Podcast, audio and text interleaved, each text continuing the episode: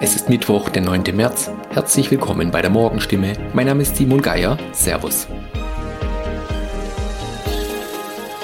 Und das sind heute unsere Themen. Streiks in Kitas, Verständnis und Kritik am Ausstand, mehr Unfälle auf den Straßen, im Landkreis Heilbronn und in Hohenlohe nimmt die Anzahl leicht zu und ohne Partymusik, das Heilbronner Weindorf fällt kleiner aus. Die Gewerkschaft Verdi hat Erzieherinnen und Erzieher in Heilbronn, Bad Friedrichshall und Neckarsulm zum Streik aufgerufen. Hintergrund sind die Tarifverhandlungen im Sozial- und Erziehungsdienst. Es geht der Gewerkschaft um Verbesserungen der Arbeitsbedingungen, Maßnahmen gegen Fachkräftemangel und eine finanzielle Anerkennung der Arbeit. Eltern unterstützen den Ausstand. Dazu gehört die Vorsitzende des Gesamtelternbeirats der Heilbronner Kitas. Valeska von Heiden-Linden zeigt Verständnis für den Ausstand. Sie begründet dies mit den Arbeitsbedingungen und den in Kitas herrschenden Personalmangel. Anders ist die Haltung stellenweise bei den Arbeitgebern. Die Stadt Neckarsulm hält nach den zurückliegenden Pandemiemonaten den Zeitpunkt des Warnstreiks für vollkommen ungeeignet. Wörtlich sagt Rathaussprecher Andreas Pracht, Familien mit Kindern gehören ohnehin zu den gesellschaftlichen Gruppen, die unter der Corona-Situation am meisten zu leiden haben.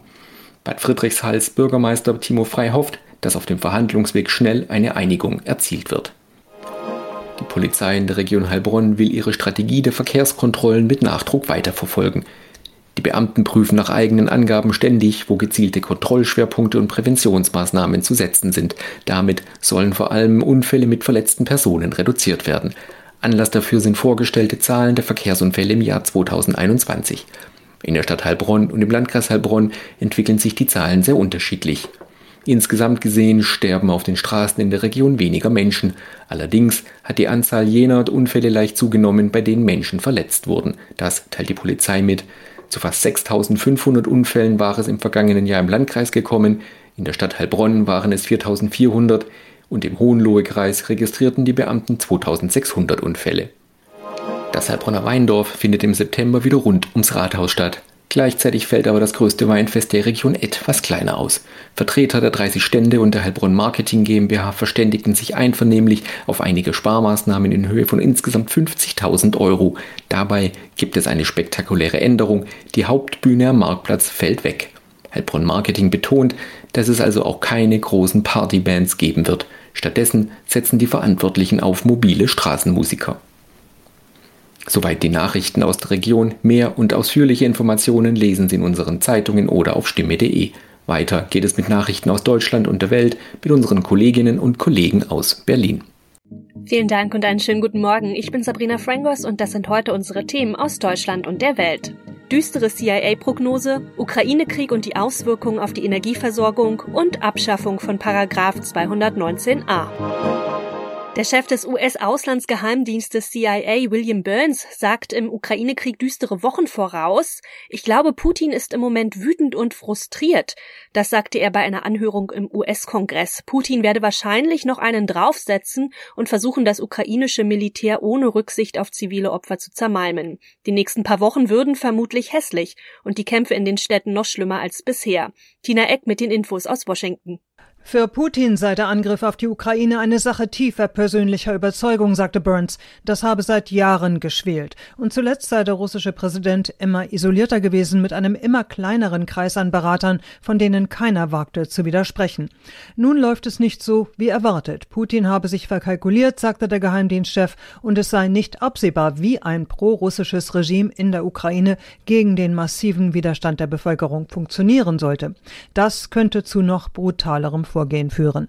Währenddessen ist in der Ukraine offenbar wieder ein Versuch gescheitert, Fluchtkorridore in mehreren Städten einzurichten. Ja, wie geht es jetzt weiter? Der ukrainische Präsident zeigt sich weiterhin zu Gesprächen über den Status der Separatistengebiete bereit. Andreas Stein ist in der Ukraine. Im Nordosten konnten ja erstmals Zivilisten evakuiert werden. Ist das ein kleines Zeichen der Hoffnung?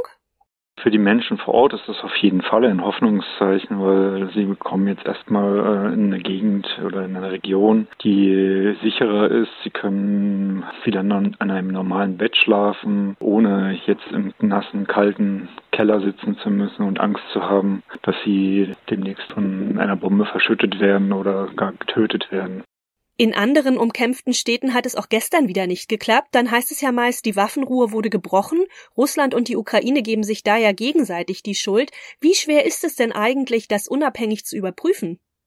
Es ist sehr schwer, weil die einzigen unabhängigen Beobachter äh, von der OSZE sind jetzt komplett abgezogen. Vor Ort sind eigentlich nur noch die beiden Parteien, die sich bekämpfen und äh, die Zivilisten, die halt äh, Geisel der, äh, der Situation sind. Und zum, zudem sind die Zivilisten in der Stadt ja auch schon seit längerem äh, von Strom, von Wasser und so weiter und so fort abgeschnitten. Das heißt, sie können nicht mal nach, äh, nach draußen telefonieren, äh, außer wenn sie irgendwo einen Dieselgenerator finden, wo sie ihr Telefon aufladen können. Für die Menschen muss das ja unglaublich zermürbend sein. Gibt es denn Informationen aus den besonders betroffenen Regionen? Ja, täglich kommen wirklich äh, schlimme Nachrichten aus den belagerten Städten, dass halt die Menschen, da sie kein Wasser mehr haben, jetzt wirklich äh, Schnee tauen und dann versuchen irgendwie damit äh, zu überleben und täglich auch äh, Berichte von den Beschüssen, dass Menschen aus Trümmern gerettet werden müssen oder eben auch nicht mehr gerettet werden können, weil sie einfach tot sind. Und es gibt eine weitere, andere schockierende Nachricht. Gibt es denn dazu Infos? Zuerst hat meines Wissens nach Präsident Zelensky davon berichtet und äh, das in seiner Videobotschaft als anklagenden Punkt gebracht, um eben auch nochmal darauf hinzuweisen, dass die internationale Gemeinschaft relativ wenig tut aus seiner Sicht, äh, um diesen Krieg zu beenden. Und später wurde diese traurige Geschichte halt vom Bürgermeister von Mariupol bestätigt. Äh, das heißt, ein sechsjähriges Mädchen ist wohl mit seiner Mutter unter Trümmern verschüttet worden und hat zwar den Beschuss überlebt, aber da sie erst zu spät gefunden wurde, ist sie dann wohl verdurstet. Ja, fast zwei Wochen dauert der Krieg ja nun schon an und es zeichnet sich immer mehr ab, dass es noch sehr lange dauern dürfte. Wie steht's denn um die russische Strategie? Das ist schwer einzuschätzen, natürlich aus meiner Position. Nur äh, ist das ursprüngliche Vorhaben, hier in einem Blitzkrieg äh, einen Regierungssturz herbeizuführen, komplett gescheitert. Ähm, weiterhin gibt es eigentlich bis auf Cherson keine der großen Städte, die unter Kontrolle der russischen Streitkräfte stehen. Und selbst äh, und durch diese Belagerungszustände, beispielsweise von Mariupol, aber auch von Sumy, von äh, Kharkiv, ist das Ziel, was sie ursprünglich hatten, die Bevölkerung für sich zu gewinnen, nicht mehr erreichbar. Der Ukraine-Krieg hat ja auch immer größere Auswirkungen auf die Energieversorgung. Die Preise für Öl und Gas, die steigen und steigen. Russland droht mit einem Gaslieferstopp durch die Ostsee-Pipeline Nord Stream 1. Die EU-Kommission will die Energiewende beschleunigen und die Union weniger abhängig von russischem Gas machen. Ja, wie macht sich das eigentlich alles weltweit bemerkbar? Wie steuern die Länder um und können sie eventuell selbst mehr anbieten? Dorothea Finkbeiner mit Antworten aus Frankreich. In Frankreich haben die Menschen noch einen Vorteil, denn die Energiepreise wurden von der Regierung eingefroren bzw. gedeckelt. Konkret bedeutet das, dass hier Gas für private Heizanschlüsse bis Juni nicht teurer werden darf, Strom bis Ende des Jahres um höchstens vier Prozent. Benzin allerdings stieg zum Entsetzen der Autofahrer in einigen Regionen bereits jetzt auf über zwei Euro pro Liter. Frankreichs Präsident Macron will nun schnellstmöglich innerhalb Europas einen Plan ausarbeiten, um die Folgen der Ukraine-Krise abzufangen. Philipp Detlefs hat die Infos aus Großbritannien. Ja, die Preise für Strom, Benzin und Diesel sind hier in Großbritannien zuletzt schon ziemlich in die Höhe geschossen. Wenn jetzt Russland die Versorgung einstellt, dann wäre Großbritannien da eher indirekt von betroffen. Denn weniger als fünf Prozent des britischen Gasimports kommt aus Russland. Die Preise würden allerdings auch hier weiter steigen, weil die Engpässe auf dem Weltmarkt dann natürlich die Nachfrage in Europa erhöhen. Premierminister Boris Johnson hat deshalb gesagt, Europa muss schnell Lösungen finden, um in Sachen Öl und Gas von Russland unabhängig zu werden. Konkrete Maßnahmen nannte Johnson allerdings nicht. Tina Eck ist in den USA und weiß mehr. Ja, hier in den USA sind die Benzinpreise seit dem Aufmarsch der russischen Truppen schon um 75 Cent in die Höhe geschnellt. Das ist gewaltig. Das tut den Autofahrern weh. Es ist für beiden politisch geradezu tödlich. Und die Lage wird natürlich mit dem Importstopp nun noch schlimmer. Äh, das hat Biden auch eingestanden und hat versprochen, alles zu tun, um die Auswirkungen hier in den USA so gering wie möglich zu halten. Äh, die Heizungsmonate sind ja nun vielerorts äh, Gott sei Dank bald vorbei. Unter anderem sollen sollen massive Ölreserven freigegeben werden. Biden hat auch Verständnis gezeigt, dass die europäischen Freunde bei so einem Importstopp nicht in gleicher Weise mitziehen können, aber die USA wollen auch helfen, die Verbündeten künftig unabhängiger von russischen äh, Energieimporten zu machen.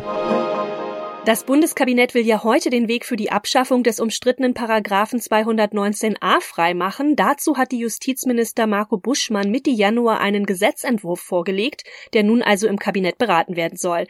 Thomas Brockt mit den Infos aus Berlin. Der Paragraph 219a im Strafgesetzbuch sorgt schon lange für Diskussionen. Er verbietet, dass für den Abbruch von Schwangerschaften geworben werden darf. Für Ärztinnen und Ärzte heißt das, wenn sie öffentlich ausführlich darüber informieren, dass sie Abtreibungen vornehmen, dann droht eine Strafe.